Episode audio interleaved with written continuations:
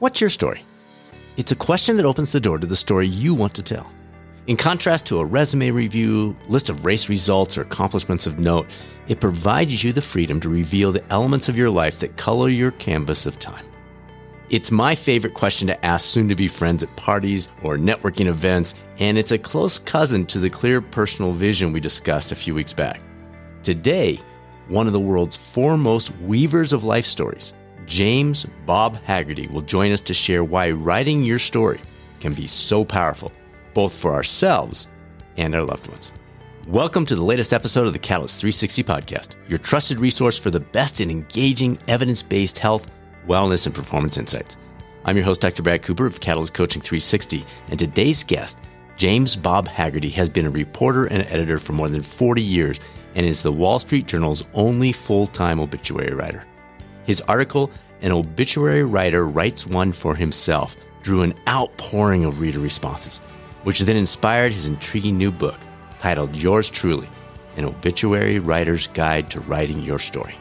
Speaking of stories, if you're an employer, EAP, or wellness company considering the integration of coaching, you'll be encouraged to learn more about the story we're rewriting at Catalyst Coaching 360 as we enter our 17th year as a leader in the world of health and wellness. Please reach out to us for details about how you can easily and affordably integrate best in class coaching into your services or your benefits. And if you're an individual looking to earn your NBHWC approved coach certification, we have all the resources you could ever need. Either way, please reach out to us at your convenience. Results at catalystcoachinginstitute.com or 720 339 4292. That's results at catalystcoachinginstitute.com or 720 339 4292. Now, it's time to write our story alongside one of the best in the business, the Wall Street Journal's own Bob Hagerty, on the latest episode of the Catalyst 360 podcast. Bob Hagerty, it is a pleasure to have you join us, columnist for Wall Street Journal, obituary writer for years. Such a unique approach to this idea of storytelling. Welcome to the show. Thank you very much. You noted an attempt to answer three things when you write someone's obituary. I thought this might be interesting for folks. They're basically number one, what were they trying to do? Number two, why? And number three, how did it work out? Is that the approach you've always used? Was that your your entry level spot, or is that something you've come across over time? Walk us through that process and how you landed on that. You know, I, I, started writing obituaries seven years ago, and I really didn't have any particular idea how to do it. Uh, but that just sort of came to me. I'm always curious about why people did things and how they did them. Uh, and these are questions that are rarely addressed in obituaries. Yeah, exactly. Uh, you get a lot of he did this, he did this, he did this, and then you get some quotes from uh, people, you know, saying what a wonderful person he was, how devoted to family, et cetera. Uh, but you don't really get any sense of uh, the personality or what this person was up to in life. Especially the people you're writing about for the Wall Street Journal. I think it goes for anybody, really. Um, you know, a lot of people are thinking about how to record their own stories, how to write their own stories. And I think those are some of the essential questions to ask the curious word you used there, it seems like that would be a critical aspect to your profession as a whole, but also absolutely to the approach you're taking to obituaries. Is, is that something you've always had as part of your life? Is you have you always been this curious person that wanted to dig one level deeper? I've always been interested in how things got to be the way they are. Uh, and in journalism, so often the emphasis is on just what happened today and what's going to happen tomorrow. Uh, but I really want to know how did we get to where we are today? Uh, and how can we avoid that next time? It's interesting. Your your story, uh, as I was preparing for this, your story. You mentioned you've been doing the, the obituaries full time for seven years. Walk us through that. I, I know the story, but I think our listeners would be curious about essentially you just raised your hand and said, I'm in. Had that been something you've been pondering for a while? What was the genesis of something, I don't want to say dramatic, but it was a big change for you? Yeah, well, it was. When I started my career 45 years ago, if somebody had told me I was going to be an obituary writer, I would have thought it was terrible because obituaries were what you gave to the, the new recruits who couldn't do anything else or what you gave to the tired old workers who uh, didn't want to go out and chase news anymore. And most obituaries were really dull. So that was the last thing I was interested in. In the a couple times I was based in the UK in uh, the 80s and again in 2000 2003. And I noticed when I was reading the British papers, I'd find myself reading obituaries of people I'd never heard of. Mm. And I found it very interesting. Mm. And that was because the British papers, before American papers really, discovered that there are good stories to be told about people who have died. You know, the death is just a pretext for telling a story about the life. It's not about death. Uh, and they, you know, they treated an obituary like a sports story or a crime story, mm. something of human interest.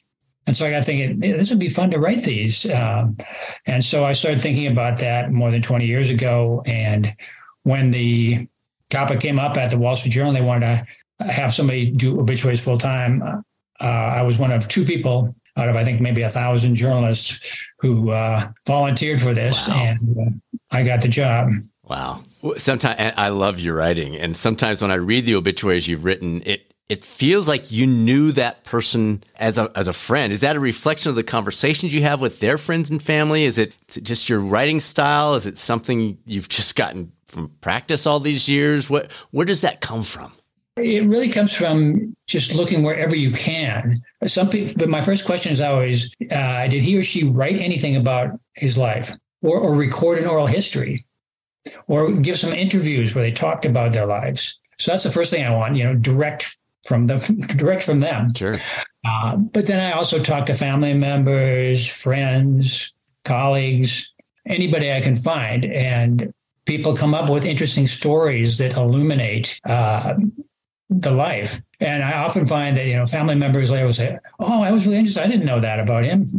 um, so if, when that happens, I feel good about what I've done because I think I've done a thorough job of reporting. But I'm also very often frustrated because often you can't find the answers to mm-hmm. key questions. The, the person hasn't written anything, hasn't really talked much about his life. Uh, and you, you ask the children, well, now, why did your dad go through dental school, but then he became a poet? and I said, oh, yeah, that's a good question. Uh, well, why did why did he want to go to dental school, and then why did he want to be a poet? Gee, I never thought about that. That's typical. I have to confess, I don't know why my dad became a journalist. Mm. I should know that, mm. but uh, I must never have asked him. So that is why I'm always telling people uh, you ought to write down something about your life or make a recording or do something so that people who care about you uh, and people who may be your ancestors, uh, uh your descendants uh, two generations from now, uh, can find out a little bit about you. Yeah, you're not. They may want to know. Not just a dot on the the family tree. Uh, I want to dig into your book here in a minute, but I, am always curious about life lessons. I am fortunate I get to talk to people like you every week, and, and I learn so much from people. I would guess you've picked up a lot of life lessons as you've done this research, as you've looked at people's lives, as you dug in and, and found why they became a poet instead of going to, to utilize that dental school education what are some of the life lessons? Are there some that rise to the top for you as you think back? Well, the one that rises to the top uh, probably seems very obvious, but people with positive attitudes seem to do a lot better. I write mainly about people in business. Um, and if you're not optimistic, I think it's pretty hard to succeed in business uh, because you, if, if you don't feel good about the future and confident in your ability to manage things in bad situations, you're probably not going to risk anything on a business. Right. Uh, and it's probably that probably goes for things outside of business as well. So that's one thing that always strikes me. Uh, everybody should know that, I guess, but it helps to be reminded now and then uh, of how important it is to have a positive attitude. And of course, it's also very important to be resilient because in most life stories, you'll find that people have run into obstacles, sometimes huge obstacles, and it's the ones who found their ways around those obstacles who succeed. And, and have you seen ways that you've brought that into your life? Like, like, do you remind yourself as you're going through a difficult situation of someone you've written about, or oh, you know what, you know, I'm this thing I'm going through is a lot like what Sally went through, and I, I, I, need to follow her lead on this. Have you seen yourself imitating in some subtle ways these people you're writing about? I've certainly been inspired by them, uh, and I, I, hope that influences me. Um, I think I have a pretty positive attitude. Uh, even when I was young, I didn't think the world was coming to an end. Um, I didn't really behave. Uh, I didn't really act on that belief. You know, I did try to think ahead and invest a bit in myself. So, uh, but I think uh, obituaries can be very helpful in inspiring people. And what I would say to people is, you know, people look at the news today, they say it's so depressing. Uh, and it is. But I suggest, you know, after you read all of them about all the horrible things on page one, turn to the obituaries so you can cheer up a bit. because the obituaries typically will tell you stories of people who faced terrible times and then came through it and did well and found happiness, at least to some extent. So I, I love that advice because it flies in the face of what people would naturally think. They're like, wait, Bob, you're telling me to go read the obituaries to cheer myself up?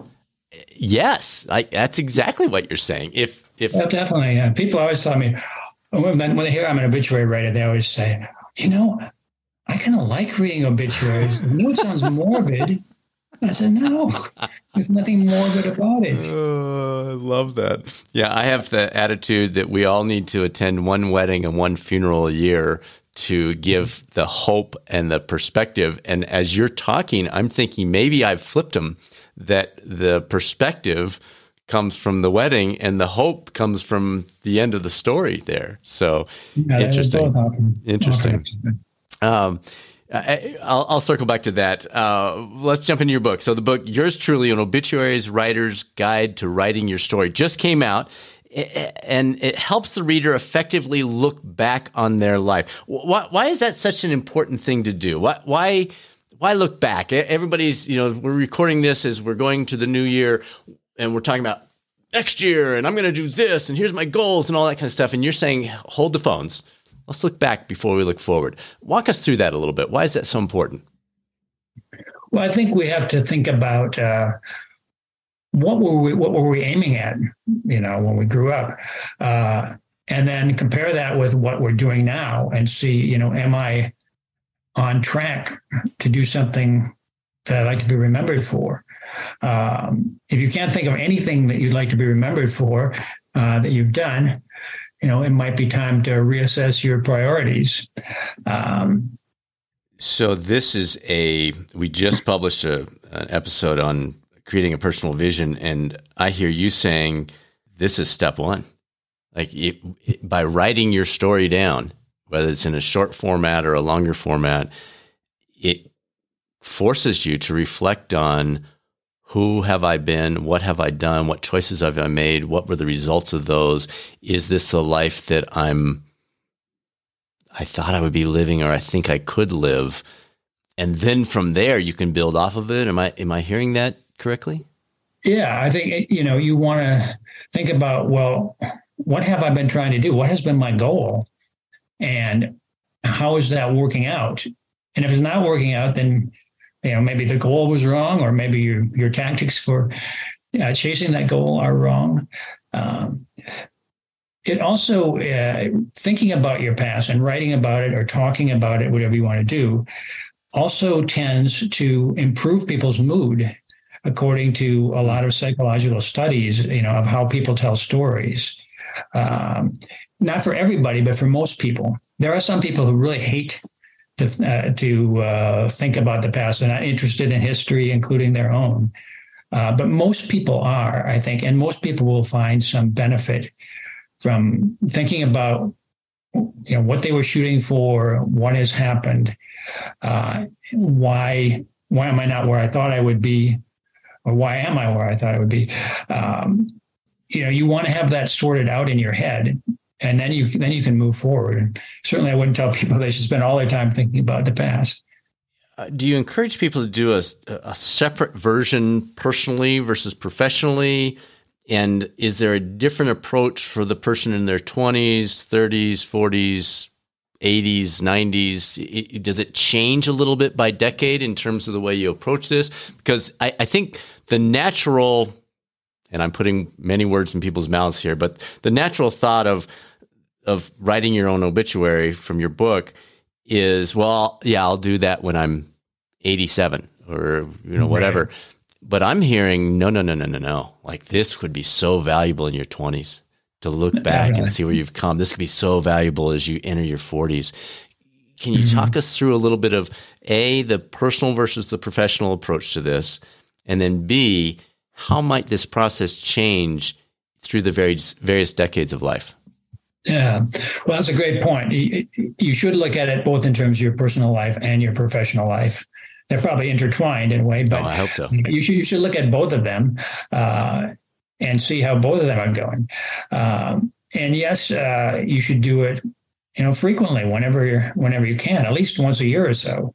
Uh, you know, I think when you're young, you're usually very impatient for things to happen, um, and so it might be frustrating for you to say, you know, am I achieving my goals? I started out wanting to be a newspaper reporter, but for the first five years or so of my career, I was a copy editor or a news editor, uh, which was a job that uh, you know taught me a few things, but it, I found it very frustrating. I thought I wanted to be a reporter. I thought it would never happen. now I look back and I say, well, that's ridiculous. I mean, uh, it did happen. I, I, had to wait a few years. Uh, so it's, it's hard in your 20s, I think, to have the perspective to see that just because uh, you're not near to your goal right now means that you might never get there. You've got to just keep plugging away. Um, you know, it might, it might help you in your 20s to read about other people's experiences and find out how long it took them to get where they wanted to go. Uh, when you get into your 30s and 40s and 50s, obviously you've got more experience and perspective. And so you'll probably have a better idea of where you're really going and what's really realistic. Uh, when you get to be my age or in your 70s or 80s, uh, you may feel like, uh, wow, I'm done. Uh, it's too late to worry about it. But you're not really. Um, you can still improve the narrative at, at any age in your life, and you can still achieve some things that uh, you didn't achieve earlier. You can still try to be a better person.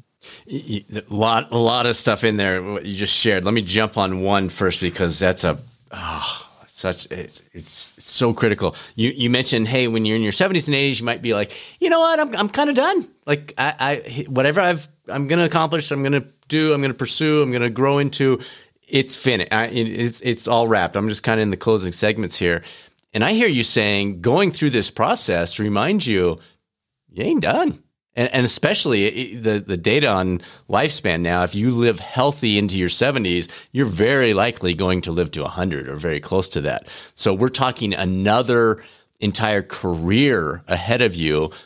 Per, career in quotes. Per, maybe you're not doing it for money, but whatever that focus is, mm-hmm. writing your obituary in your 70s or 80s, it's not. Yeah, I, I love. Uh, run through that with me because yeah, I love what you're saying, and I want to get this out there because we do have listeners that are in their 70s and 80s, and I just want to encourage them. You very well might have 20 or 30 years left to make an impact. Maybe this is the starting point. Yeah. I mean, the first thing I would say is don't think of it as your obituary. Uh, be, think of it as your life story. Okay.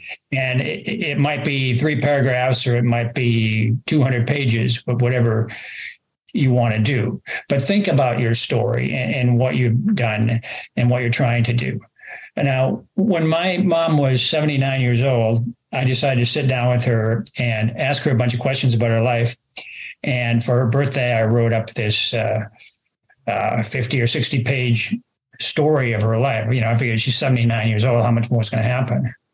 Uh, well, five years later, my mom was a journalist uh, for the Grand Forks Herald in North Dakota, where I grew up, wrote a review of the Olive Garden restaurant um, when it came to Grand Forks, North Dakota, and for some reason, this review became went viral on the internet.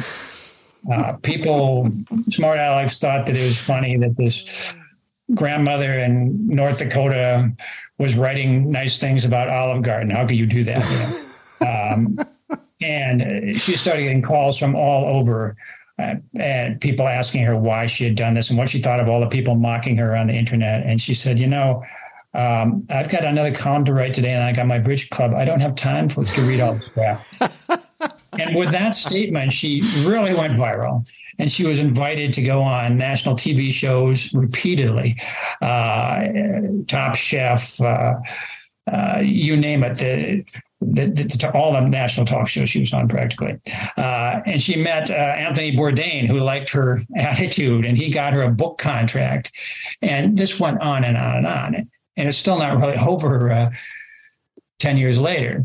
Uh, so my mom accidentally became famous when she was 85. You never know what's going to happen. Uh, uh, probably for most of us, nothing quite like that will happen, but it shows you that all kinds of things can happen. And so you ought to stay open to them and think of interesting projects. Well, and one of the other things you mentioned about doing this annually, I think some people are like, ah, I already got so much stuff to do. But that's the great thing about this process. It's an obituary. It's one page. It's half a page. It's it's a brief summary of the things that you talked about. The what were you trying to do? Why were you trying to do it? And and how did it work out? So it's mm-hmm. it's a very doable process. You're not asking people to write an encyclopedia. You're asking them to write a page, a couple of pages, etc. How does this differ in your mind from journaling? Eh, eh, we, have talked a lot about journaling here. We see a huge value in it. Um, talked about how to to make it a, a, a realistic process. Uh, most people, though, will say, "I love the idea of journaling, but I don't." Do you see this as a stopgap or a, a great filler for that person that says, "Yes, I love the idea. I just okay." So just once a year, don't worry about the journal. Just once a year, take a few minutes to go through this process. Yeah, I think journaling is a great idea. Writing letters is a great idea. That's sort of a lost art. But um, you know, I wrote letters home once a week for 30 years. I've now got a a stack uh, two feet high of things I sent to my mom, so I, I know what what I did long ago and, and some of what I thought. Uh, a journal is an excellent idea. Maybe you write it only a couple times a year. Uh, but I think when something important happens to you, uh, or something just really interesting, uh, it's good to write down at least a few notes about what happened and what you thought about it and what you learned from it. So it, it doesn't matter if you write a little or a lot, but I think you should try to preserve your best stories, the most important things, the most interesting things, the most wonderful and the most awful things that happen to you. Uh, set them down when while they're still fresh in your memory, and th- so you can uh, have that record and uh, be able to uh, assess what's going on in your life, and just save some of these stories that have uh, resonance for other people. You know, when something bad happens to you or something good happens to you, you usually learn something from it. Um, and you might think that your children and your friends have heard your story, but they probably only half heard it, you know, and they don't remember all the details. You're the one who has the real story. And if you don't preserve it, it's just going to be gone when you die. Well, and you brought in another very valuable component to this. It's not just the historical piece, it's the it, it, it's digesting it. It's and I can't remember who said it, but I just jotted this down because you remind me of it. She said, "If we think without writing, we only think we're thinking. And that's really what you're talking about is as you write this down, not only is it creating a historical document, documents, a little bit big of a word for this, but a historical history, but you're also processing it. You're also thinking through what did work, what didn't work, how do I want the next year to be more valuable? That's that's what's so valuable to me in this. Yeah, and it, it is a historical document. I mean, when when Samuel Pepys wrote down his diary, uh, what 500 years ago, uh, he was setting down a very valuable record that we still enjoy today and learn from. Uh, Anne Frank, when she wrote down her diary. Now, most of us not going to uh, have our writing last quite that long, but for all of us, we are experiencing things and learning things that uh, only we know about. And it's good to share at least a few of those. Yeah. It's good to keep them for ourselves just so we know what, what we did and we kind of chart how we're doing in life and able to remember what we did. Uh, but it, it's going to be welcome for our friends and families. Um, and it can be just a little now and then, or it can be a lot, depending on how much time and inclination you have. But I think you also made another good point about the importance of writing it, or at least recording it, uh, putting it into words. That does make you think more clearly about it. Um, and I think what you need to do is not only write or record, but then go over it and say, uh, did I really make myself clear here? Does this make sense? Uh, because otherwise, you may look at it, or somebody else may look at it in 10 years and they don't know what you're really driving at. So, you talked about the positive psychological value for the writer a few minutes ago as a result of going through this process. Can you expand on that a little bit more? You, you, you touched on it, you, you, you talked about how that drives in, but can you build on that a little bit more as a writer? How does that benefit you psychologically? You know, I'm not an expert on these psychological sure, studies. Sure. I've heard about it and read about them. I think part of it is just getting things organized in your mind about what has happened to you mm. so you understand them. Sometimes that helps uh, give you some peace of mind. Yeah, it's a uh, processing. Right. Uh, you know, you you know, maybe something bad happened to you and you feel very resentful towards Joe or Bill or mm-hmm. Sally mm-hmm. about it. Uh, but if you really thought it through, uh, what what happened and why, uh, you might see that. Well, it was also my fault. Um, you might see, well, you know, there was really nothing I could have done about this. I did my best in the circumstances you can come to terms with what happened to you. And that I think helps you uh, shed a bit of the pain and resentment. Um, you've got an explanation for it. Uh, you can sort of bury it, uh, but but but not completely bury it because you probably learn a valuable lesson, and uh, that might be useful for somebody else. Yeah, that processing piece is huge. Uh, uh, so, in addition to reading your book, how if someone's listening to this and they're like, "I'm I'm doing this. Like, this is a great idea. I absolutely got to get going on this." In addition to reading your book, what would you suggest for people to get started, to get the ball rolling? That first to to break through the gravity, get off the couch with the pen, the typewriter, and get moving forward. The typewriter, boy, did I date myself there? it's not something of the typewriter. Yes. Uh, well, I would start with uh, those three questions, or you know, you can come up with your own. But you know, what have I been trying to do? Why? And how's how's it working out? That gives you a starting point. Um, and then, if you want to know, well, what order should I take to discuss what's happened? Uh, you can always just go with a chronological order. Start about thinking about you know your your where you grew up, uh, how you grew up, what your parents did for a living. Uh, um, what kinds of how did you get the idea to uh, get on this career path or another um, how and why did you meet up with somebody and marry or not get married? So you could you can just do it in chronological order. That's the simplest. But you can really do it in any order uh, just following your inclinations.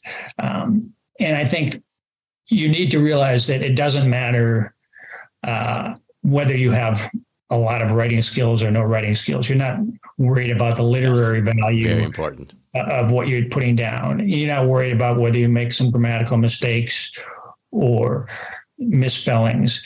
Um, you do want to try to be clear. Um, so at some point, you might want to ask somebody else to to look at it and say, "Does this make sense to you?" Uh, or what I haven't what I haven't explained.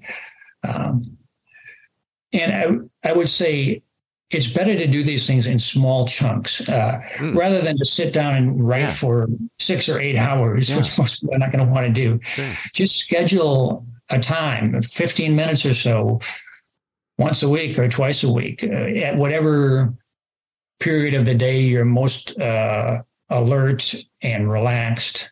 For me, that would be in the morning, just after I've had my coffee. Uh, for other people, it might be sometime else uh, and just do a little bit at a time and then come back to it. And between those sessions where you're writing, you'll probably be thinking about things and things will bubble to the surface and you'll get other ideas. Um, so it's always good to carry a little notebook or a, a piece of paper in your pocket. Um, or sometimes I just uh, type emails or to myself on my iPhone. Um, but Um, or even a dig- digital recorder. I'll, I'll, carry one of those yeah. one run a week or out on a walk with the dog, and it's amazing, folks. And and the notebook works well too. We had Steve Magness on talking about that process, and that's how he writes all his books essentially. But you know, Bob's telling us the same thing. Have that option available, whether it's audio, written, a note to yourself in your phone, etc. Um, so I, I'm I'm curious about this process. years ago, I took a group of young leaders, everyone is in their 30s and 40s, through a process. I, I needed to know you at the time of writing their own obituary, but we wrote it as if we're no longer here. So their their their process was you write this obituary as if you're no longer here, and then we li- literally had someone up front in this. It was a retreat setting. Read it as we sat in the you know in the audience, if you will, and mm-hmm. it, the purpose of it was to live our lives, to remind us to live our lives, investing our time in the light of this, you know, end in mind kind of thing. How, what, what do I want to be remembered as? What impact do I want to have? Those kinds of things. Do, do you see that as another valuable piece to this exercise of reminding us? Oh yeah, I went on a beach vacation and I bought a new car and I did this, but I'm having no impact in this world. Yeah, definitely. Uh, you know, I I do tell people not to think of it as an obituary, but you're right. Sometimes it helps to think of it as your obituary. Uh, as part of writing this book, um, I you know first I started out just writing my story. Uh, I started out doing that for my kids, uh, and that's what led to the book. But for the book, I realized, okay, it's good to have a story that might be of interest to your family and friends. Uh, but when you die, there's there's going to be need for something brief that can be put in a newspaper or on the funeral home website or in uh, the booklet at a funeral uh, that just very briefly summarizes your life. And it's going to be hard for your family to do that very well because they don't know the story as well as you do. And when, when somebody dies, your family is tied up with all kinds of exactly tasks that they have to accomplish in a hurry. So it's ideal if you can write down something brief about your life as well. And so, as part of doing my book, I, I, wrote something fairly brief about my life. And I was really struck at the time. Gee, uh, it really sounds like uh, I was really focused on my career and my creature comforts here. Um, so I did try to put in all my volunteer work and uh, try to make as much of that as I could. But I thought, you know, really it'd be nice if um, I had more to say about what I did to try to help easier. other people. Yeah. Um, and so that's that's I think part of the value of writing your own obituary. Uh, but for most for the most part, I think people should forget about the idea of obituaries and just think about I want to preserve some of my best stories because they're going to be of interest to my children or my friends or somebody. Absolutely. Um, as we get older, we we usually uh, make arrangements for what's going to happen to our money and our real estate after we die. Uh, but why not do the same for our stories? Because once those stories are once we die and if we haven't recorded those stories they're just gone. There's no way to retrieve it. Yeah. Yeah absolutely. Two more. Uh, one looking outward. One i'm, I'm going to ask you to look inward a little bit. But are, are there some people throughout history for whom you would have liked to write their obituary? Well um, almost anybody you know especially uh, many of the most interesting and famous people. You know, I, I would like to have written Jane Austen's obituary, but only only if I had some insight. Uh, you know, in her case, not that much is known about her life. Huh. Uh, even she's such a beloved author, but uh, her sisters burned her letters, and she didn't write about her own life. She apparently didn't talk that much about it. So I would really love to know, you know, what she thought of her life and her books and her success. Um, and I can say that for just about any famous person in the past. Now, some people did write their stories. Uh, President Grant, uh, he had resisted the idea of writing anything about his life, but then late in his life, uh, he uh, got into debt and he really needed the money. And so he wrote an autobiography, and it turned out to be an excellent one that people are still reading. And if he hadn't done that, uh, it would be much harder today for people to understand uh, his life. Maybe maybe that's your next book is obituaries over the over the centuries. Yeah, I mean there are those people who did try to explain themselves and those who didn't. Yeah. Um, yeah, we don't know much about Shakespeare really. Some people don't even know which which plays he wrote. You know, it would be great if he had uh, helped us out a bit on that. I guess he was too busy. he had a few things going on. All right, last one, my friend. Uh, are there things that you've uncovered, revealed, uh, whatever you might call it, in your own life from going through this process? As you've written, and I'm sure you've done this a few times in your life, where you've written your obituary. I know the the big one, the article that spurred this this book itself a few years ago. But are there things that you revealed? Or understood or were motivated to? You mentioned more volunteer work. Can you take us one layer deeper into things that you've discovered through this process in your own life? Uh, that's a tough question. Uh, I've done this so gradually, uh, and uh, I'm still only about halfway through trying to write my own story because I you know, I wrote about writing my own story, and then that led to an article and a book. And I've got to get back to finishing my story. Um, I guess I mean I discovered that some things are difficult to explain uh, to other people. You know, I was uh, married very young, and then divorced, uh, and all kinds of things happened uh, during that period.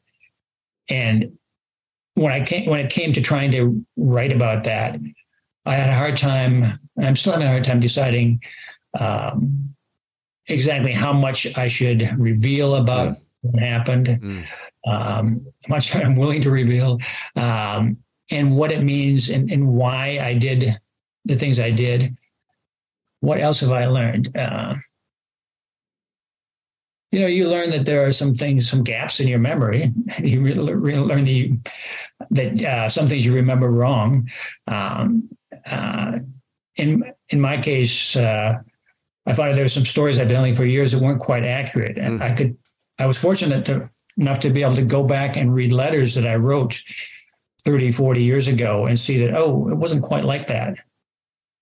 So, and not not not everybody can go back and look at letters, but I think one thing that would be worth doing if you're trying to write about your own life and explain certain things is if you can talk to somebody who was there, you know, a brother or a sister or a friend, uh, about how they remember it, that could be helpful. Yeah. You have to acknowledge, I think, whenever you're writing about yourself, that um, it's not going to be 100% accurate. Uh, just because you don't remember everything correctly, and maybe you don't want to remember certain things, and so you uh, sort of glide over them. Uh, and I don't think people should feel that they have to confess all of their sins uh, if they're writing about their lives. I think it's important to uh, talk about some of your failures and try to explain them. Uh, but you don't have to bear everything. And in, in, some cases, it might be unhelpful for you to do that because it might hurt other people as sure. well. So you have to think about what to include. You remind me of the quote the older I get, the better I was. yeah. Oh, this yeah, was- that, yeah, that is, it can be humbling, I think, to to go back and write your story because you realize that you did a lot of dumb things um, and you you failed to do things that you should have done. Uh, so it might be might really be helpful in giving you more perspective. Mm. You know, it's I think when I'm dealing with my kids who are 19 and 22, uh, I have to constantly remind myself that, yeah, well, at that age, actually, I didn't listen to my dad either. Um, and I did a lot of stupid things, and uh, I ignored this advice and that advice. So it's good to go back and think about those things. Yeah, absolutely. Bob, this is awesome. Uh, I'm excited about your book. You're having an impact out there, and I look forward to continuing to read your obituaries every week. Well, thank you very much. I appreciate the chance to talk to you. Thanks for tuning into the number one podcast for health and wellness coaching. And thanks for allowing us to be a part of your week as we look to write a story that improves with each passing day. Our next NBHWC approved coach certification cohort officially kicks off in April, but if you register now, you can get started on all of the on demand components in advance if you'd like. And for those who are already coaches, don't miss out on getting your spot reserved for the Rocky Mountain Coaching Retreat and Symposium in Estes Park, Colorado. It's the only retreat symposium devoted specifically to health and wellness coaches. All the details, catalystcoachinginstitute.com. That's catalystcoachinginstitute.com, or reach out anytime. Results at catalystcoachinginstitute.com or the phone number 720 339 4292. And now, it's time to be a catalyst. This is Dr. Brad Cooper of the Catalyst Coaching Institute. Make it a great rest of your week, and I'll speak with you soon on the next episode of the Catalyst 360 podcast, or maybe over on the YouTube coaching channel.